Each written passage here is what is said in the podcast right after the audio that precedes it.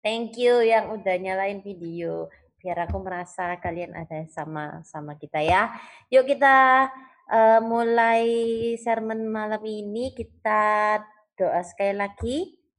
Terus kita siap mendengar ya. Kita doa, kayak mengucap syukur buat CG 150 malam hari ini. Kayak mengucap syukur kalau engkau kasih kita kesempatan malam hari ini untuk berkumpul mendengarkan sedikit dari firman-Mu, sedikit kebenaran firman-Mu, kayak mengucap syukur. Kami juga berdoa buat internet di rumah kami lancar juga Tuhan, supaya gak ada halangan selama kita CG. Terus dorong setiap hati kami buat mau sharing juga Tuhan, supaya kami juga Tuhan, kehidupan kami jadi berkat buat orang lain. Dan kami mengucap syukur buat apa pun yang terjadi hidup kami hari-hari ini, kami siap CG malam hari ini dalam nama Tuhan Yesus. Amin. Nah, kalau kalian notice apa um, PPCG eh ini kan aku udah sharing ya. Terus ini, jadi aku tuh memang pilih tema ini I love church. Jadi tak jelaskan kenapa kok aku tuh uh, ngambil tema ini. Jadi tak jelaskan kenapa kemarin-kemarin itu tema bulan ini kan church life and ministry kan.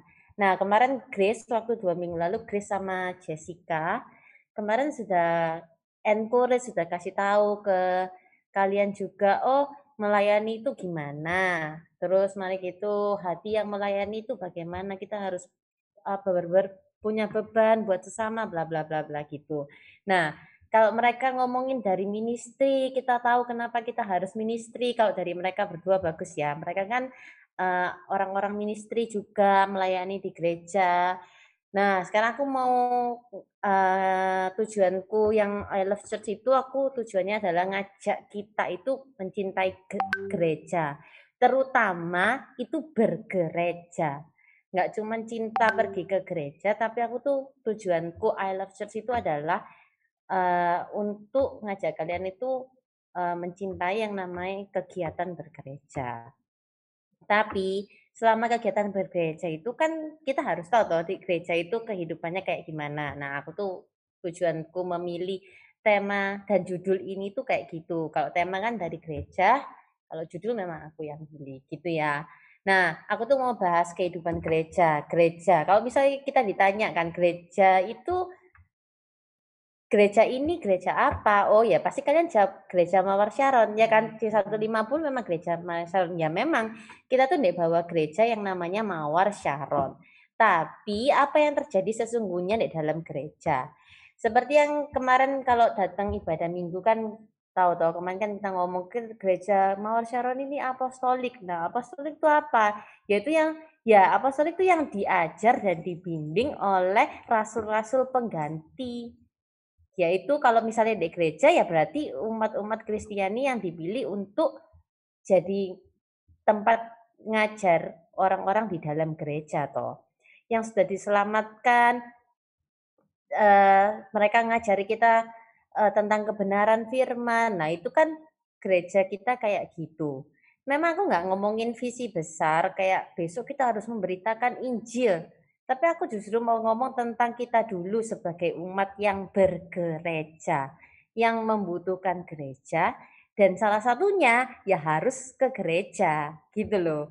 Harus harus melakukan ke gereja. Nah, aku mau ngasih tahu ke kalian kalau dalam kehidupan gereja itu, gereja itu loh, kalian tuh nggak usah ekspektasi kalau gereja itu tempat 100% orang dengan kehidupan yang benar atau bukan juga isinya 100% orang yang hidupnya sudah serupa sama Kristus. Padahal nggak kayak gitu.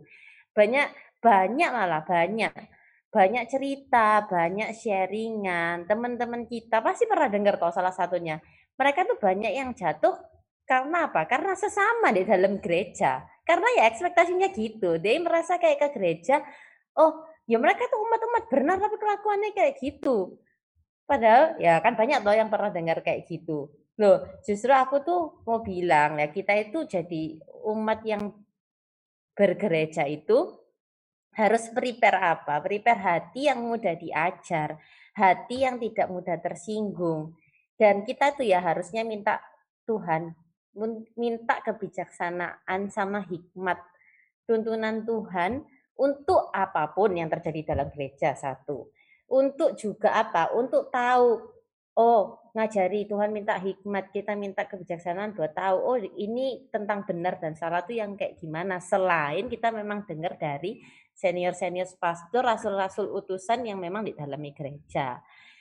Nah seperti yang aku bilang tadi eh, sebelumnya toh kita tuh memang harusnya siap untuk apa? Siap untuk punya hati yang mudah diajar tadi toh supaya nggak mudah tersinggung nah kita tuh siap di dalam gereja itu memenuhi apa sih sebenarnya harus sih kalau ke gereja ya memenuhi uh, satu hukum yang setara dengan hukum utama apa itu?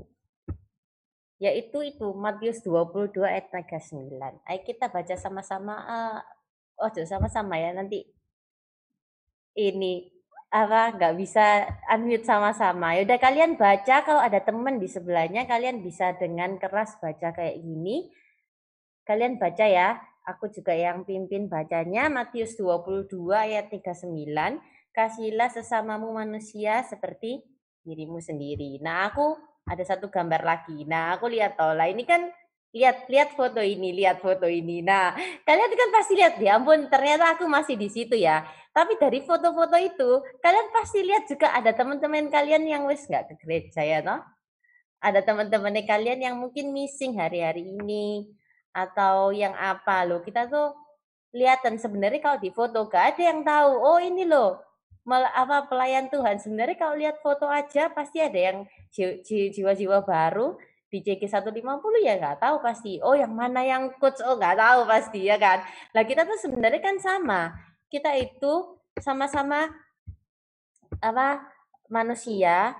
Kalian harus sadar. Di gereja juga kalian harus ingat kalau kita tuh bukan jangan mengkotak-kotakan kita dengan jabatan yang memang dipercayakan atau memang di dalam gereja deh. Oh itu loh, ternyata pastorku kayak gitu. Oh itu loh CGL ku kasih migris ternyata kayak gitu loh, nggak gitu.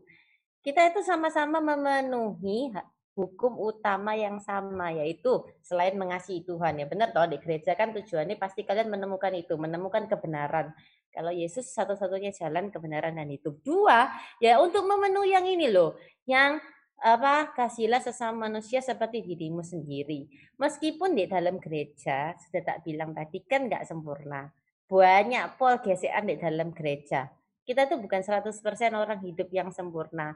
Mereka jabatan-jabatan itu memang cuma dipercayakan untuk membantu geraknya gereja. Tapi ya kamu harus ingat kalau memang uh, di dalam gereja itu mereka adalah orang yang sama, sama-sama orang meskipun sesama volunteer tapi itu hanya jabatan yang sedang mereka percayakan dan harusnya mereka juga mengerjakan bagiannya mereka. Dengan baik harusnya kan gitu. Tapi kita balik lagi ke utamanya itu kalau kita itu memang hanya orang biasa yang sama-sama sedang belajar, sedang bertumbuh dalam 100% eh, bukan 100% ya enggak mungkin ya. Enggak, tapi kita tuh orang yang sama-sama belajar menuju situ loh menuju hidup yang benar itu gimana? Hidup serupa yang seperti Kristus itu gimana? Punya pengetahuan yang baik tentang di dalamnya Bible itu gimana? Itu isinya adalah orang yang sama di dalam gereja yaitu mau volunteer, mau sponsor, mau CGL, mau sekarang kalian jiwa baru, aku baru datang ke gereja. Satu gereja itu isinya orang yang sama. Orang-orang yang belajar menuju ke sana, menuju hidup yang benar itu gimana, menuju pertumbuhan yang baik itu gimana. Harusnya kita itu tujuan dan pemikirannya kita gereja itu harusnya cuman itu. Makanya jangan sampai kita tuh kotak-kotakan sesama di dalam gereja, kotak-kotakan orang dengan oh ya itu sponsor kok kayak gitu. Males aku sakit hati gara-gara Koko Wilson itu gak pernah sayang be aku Padahal aku nih anak ide apa apa apa apa misalnya gitu, aku nggak ditraktir makan atau apa. Lo? Kamu kok malah meminta meminta apa namanya uh, apa namanya minta keuntungan dari jabatan? Lo nggak gitu. Lah ya inget toh kita itu ke gereja tujuannya tuh harusnya cuman itu aja. Ya itu kita tuh sama, kita tuh manusia masihan, kita tuh masih jalan ke sana semua. Kalau kalau kemarin hari Minggu ada jalannya lurus gitu kan ke depannya sama, kita juga lagi jalan menuju ke salib itu loh ke sana. Sama kita isinya kayak gitu. Uh, terus habis gitu mana ya? Hmm, mm, mm, mm, mm. Jadi aku ngomong sampai mana ya? Oh, sampai itu kan kita nggak boleh kota-kotain itu toh. Ya karena memang nggak boleh ngambil keuntungan ya. Aku percaya kok anak-anak 150 itu hatinya mudah diajar. Bukan jemaat yang mudah sakit hati, enggak, enggak ada di sini. 150 itu baik. Kita tuh sama-sama fokusnya kemarin juga pelayanan tuh karena kita mengasihi Tuhan sih, habis itu mengasihi sesama, makanya kita tuh mau pelayanan. Ya pasti kita kayak gitu. Aku yakin anak-anak 150 juga gitu kok bukan jemaat yang mudah sakit hati sama sponsornya ataupun ya apa pun sama ini juga reminder sebenarnya buat kita yang sponsor juga. Oh kita tuh padahal ya eh, padahal anak-anak itu ya macam-macam orangnya. Nggak nggak maksudnya kita sendiri harus memberikan upaya yang terbaik supaya kehidupan kita itu bukan jadi batu sandungan toh buat anak-anak yang baru bertumbuh juga. Ya tapi sama-sama kita belajar apa namanya kita ke gereja bukan untuk minta ditraktir, minta dikasih makan terus, untuk mengambil keuntungan dari orang lain enggak. Nah, aku nyiapin hmm, ini ya. Nah, tulis apa menemukan diri tujuan gereja satu kayak kemarin kok Adriannya bilang Ya, ini kok paspol kemarin ya hari Minggu. Tujuannya kita ke gereja itu satu, yaitu menemukan diri kita lewat apa? Lewat dengerin preach, apa dengerin sermon dari pastor, sama ya baca Alkitab. Ya dua itu yang harusnya jadi fokus kita utama waktu kita itu bergereja. Justru kita yang butuh itu buat kita bertumbuh ini berlaku buat semua. Kita itu Ya, aku ya yakin sebenarnya ke gereja itu tujuannya ya itu menemukan diri kita itu siapa, nggak ngomongin visi. Like Adrian kan kemarin ngomongin besar ya. Dia ngomong selain kita menemukan diri, setelah menemukan diri, terus apa dibagikan Injil diberitakan. Oh enggak, aku nggak mau ngomong sampai situ, tapi aku mau ngomong lebih sederhana dari itu. Di gereja kita harus tanamin pikiran adalah satu, menemukan diri kita siapa di mata Tuhan itu dulu. Kalau kamu sudah menemukan dirimu siapa, terima pengajaran yang baik, ya kan? Lalu barulah kamu yang kayak kalian tuh bilang, pasti kamu juga gak tahan lah mau bagiin ke orang lain. Nah itu kan fokusnya kamu ke gereja itu, kenapa kok aku mau ke gereja? Ya wis aku yakin lah, pokoknya kalian cuman tujuannya pas ke gereja itu adalah untuk fokus dengan menemukan dirimu, aku yakin kita semua di tempat ini pasti bertumbuh lah. Gak mungkin waktu kalian ke gereja, ya kan kayak tadi kita bilang pasti banyak gesekan ya karena masih sesak, masih manusia.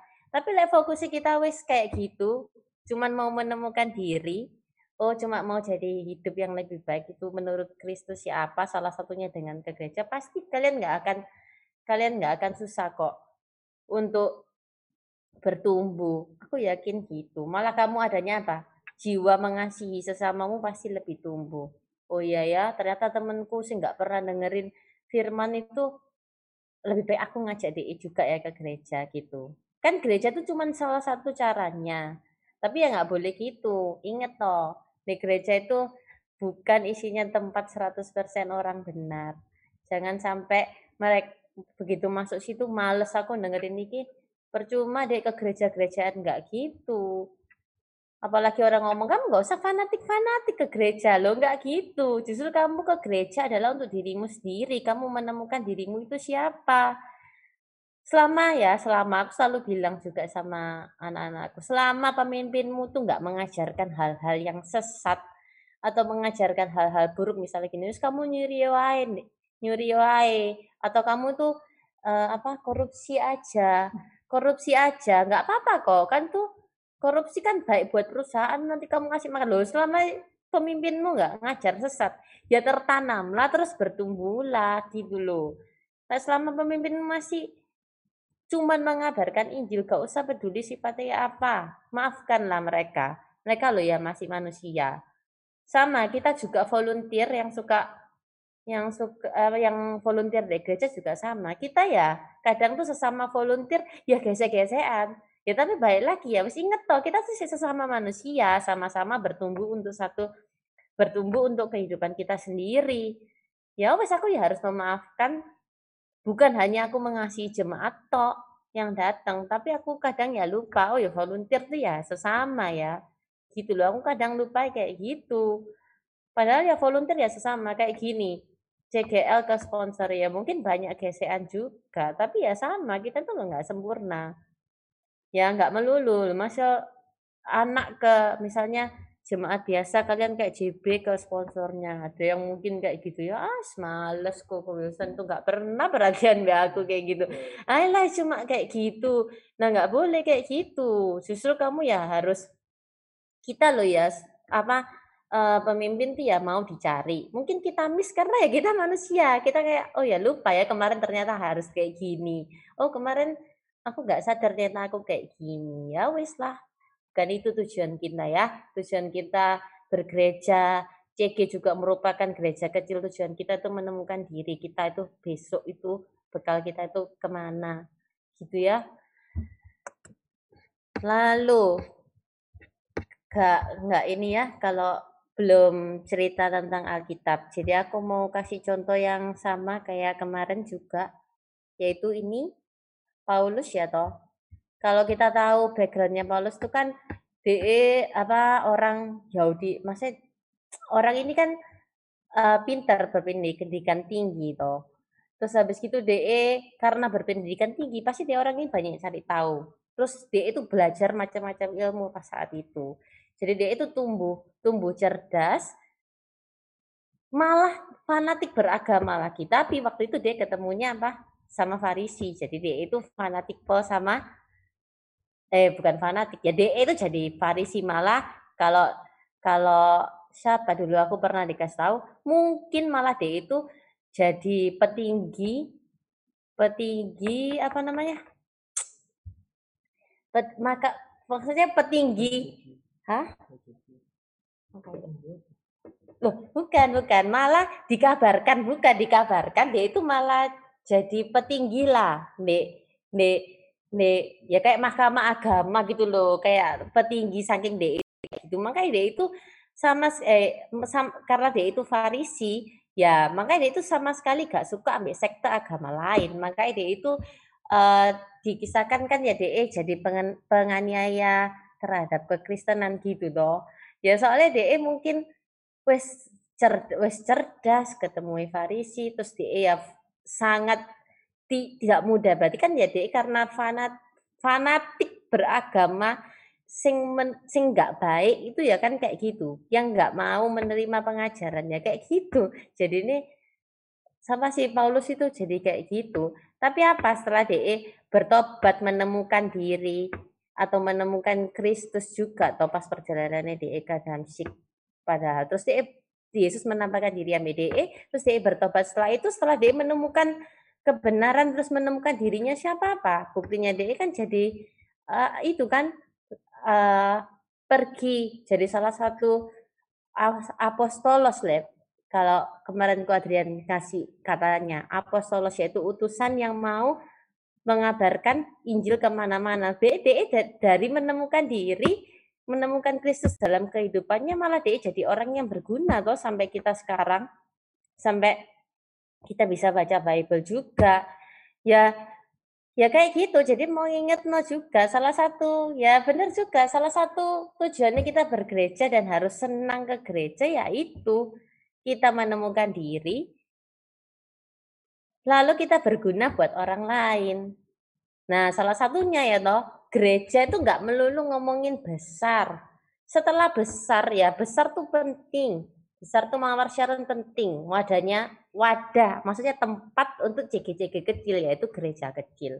Lalu lebih kecil ya apalagi diri kita dewek gitu. Jadi habis besar mawar syaron, terus CG kecil 150, begitu sih ada lagi ya ini rumah misalnya kayak gitu ya kita harus menemukan dirinya kita sendiri. Sadaro ke gereja itu gak apa-apa. Kehidupan ke gereja itu bukan sesuatu yang kayak orang bilang kamu ke gereja terus fanatik mau jadi apa? Enggak gitu.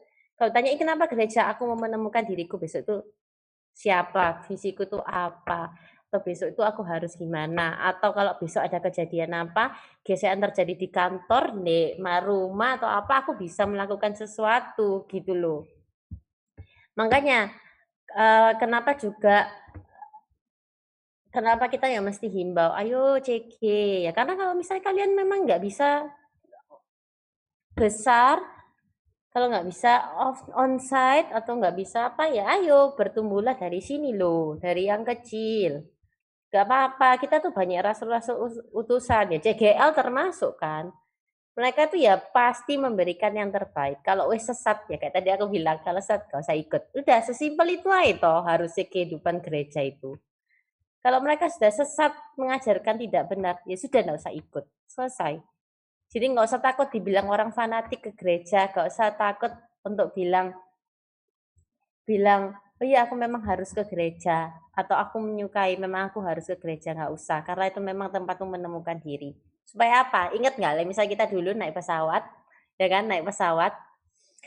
Kalau pesawat itu kan ada iklan iklan yang ik, ya gak iklan sih. Sebenarnya pramugari yang memperagakan gitu loh. Kalau misalnya kita mau menolong orang lain selamat harus apa? Pakai maskernya kita dulu sendiri toh. Ya sama isinya satu gereja itu kayak gitu. Mereka itu harusnya sama-sama fokus untuk menemukan dirinya siapa, pakai maskernya dulu, baru menolong yang lain. Tapi ya gitu. Wes itu aja fokusnya kita. Itu aja dahulu yang jadi motivasi kita ke gereja. Menemukan diri kita siapa, lewat pastor-pastor utusan-utusan itu yang sudah dipercayakan Tuhan untuk menginjil, supaya kita itu menemukan dirinya kita, kita jadi berkat buat orang lain, bukan jadi batu sandungan. Dan kita nggak boleh di gereja, Leko Adrian malah lebih seru ngomongnya apa. Kita nggak boleh duduk setelah di gereja mendapatkan pengajaran yang baik terus kita diem.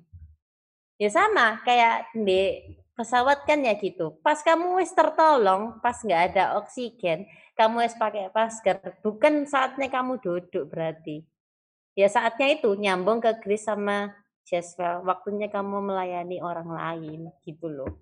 Setelah kamu wis pakai masker, kamu selamat ya wis kamu tolonglah orang lain gitu loh. Ya berdoa ya toh, berdoa. Kalau yang belum menemukan dirinya siapa, aku berdoa. Kita ya berdoa buat yang belum menemukan dirinya siapa atau belum belum suka lah ke gereja. Aku berdoa, kita ya berdoa buat kita itu semua punya hati yang mudah diajar, gak mudah sakit hati dengan kehidupan gereja itu sendiri. Terus aku ya berdoa, pemimpin ya berdoa supaya Tuhan itu sendiri yang masuk dan memberi hikmat supaya kita itu menemukan dirinya kita itu siapa. Lalu Buat yang sudah tahu, ya sama kayak tadi. Jadilah berkat buat orang lain, beri pelayanan yang terbaik agar kehidupan di gereja itu sehat. Kalau kehidupan di gereja itu sehat, jadi suasana di dalam gereja pun bisa membuat pertumbuhan rohani atau pengabaran Injil itu semakin lebih natural gitu loh. Kayak oh ya kayak gini tuh ternyata. Jadi kan lebih mudah. Kita pun yang wis sadar, kita pun yang sudah melayani itu ya sama firmannya juga sama buat kita yang sudah melayani. Kalau kita yang melayani ya kita lah duluan yang bangun suasana kehidupan ke gereja itu baik. Bukan kehidupan kita apalagi yang kayak di panggung-panggung itu Brandon, Jessica, Ken kayak gitu-gitu. Jok sampai ya toh. Jok sampai gara-gara mereka lihat as percuma, percuma kayak ini kayak gitu tapi di rumah kayak gitu ya enggak ya toh Enggak, kita sama-sama bertumbuh, sama lah. Ya, tapi ya kayak itu, kayak Kofi lah doa ya. Terima kasih buat Jumat yang mudah diajar. Ya, kita ya berdoa gitu. Aku percaya anak 150 ya gitu, hatinya mudah diajar. Banyak yang ini uh, gak mudah sakit hati, jemaat yang sungguh-sungguh mau bertumbuh bertumbuh menemukan dirinya dia untuk kehidupan orang lain gitu ya gitu sih. Yuk kita apa aku jadi ingat satu lagu buat buat menutup sermon malam ini. Aku jadi ingat satu lagu ada lagu apa? Jadikan aku bait sucimu Ya, aku saya ulang-ulang kok kayak gitu ya. parah loh ini. Loh iya aku parah ya ternyata. Ini ya, ini tolong tolong ini dimaafkan. Saya lu Kristianto langsung ketawa. Ini apa ini? Ya tolong dimaafkan gitu ya. Oh guys. Loh iya, tapi saya tak aku sungguh-sungguh loh, sungguh-sungguh. Sungguh-sungguh aku mau anak 150 itu jadi jadi punya hati yang yang baik, hati yang mudah diajar, nggak kayak melulu menuntut sesuatu ataupun apa namanya mudah sakit hati ke gereja takut dibilang fanatik lah apa enggak kita nggak boleh kayak gitu. Anak 150 nggak boleh gitu. Kita harus mau jadi orang yang dipakai Tuhan. Dulu aku waktu melayani juga aku ingat motivasiku tuh cuman selain karena hukum utama yang tadi aku bilang hukum pertama kan apa eh, kasihlah Tuhan alamu itu kan. Tapi kan yang kedua juga penting. Kasihlah sesama dulu aku tuh cuma apa ya waktu aku pas pertama kali uh, melayani daftar itu aku cuma mikirnya cuma itu toh. Aku mau jadi orang sing berguna buat orang lain. Ya apa caranya aku tuh bisa dengan lebih natural untuk menyelamatkan kehidupan tanpa aku banyak ngomong. Kan kalian tahu aku gak suka ngomong. Maksudnya aku tuh gak mau sih mengabarkan Injil tapi aku tahu aku banyak kekurangan. Tapi kan ya untung lah motivasi kita tuh lewat Bible lewat aku ke gereja selalu diingatkan ya. Apa ya gak ada cara lain. Kamu harus melayani melayani sesamamu supaya ya kehidupan mereka itu juga mau diubah. Dan kamu ngajai aja ngajai orang. Mereka akan bertumbuh sendiri kok. Kasih tahu aja mereka. Kalau kamu ke gereja tuh kita harus menemukan diri kita itu siapa gitu ya.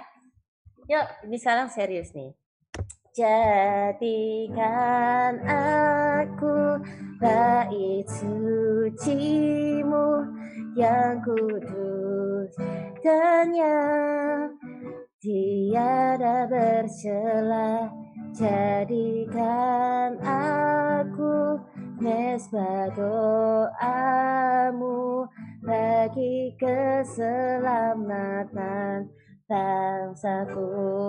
Sekali lagi ya jadikan aku bait sucimu yang kudus dan yang tiada bercela jadikan aku mesbah doamu bagi keselamatan bangsaku.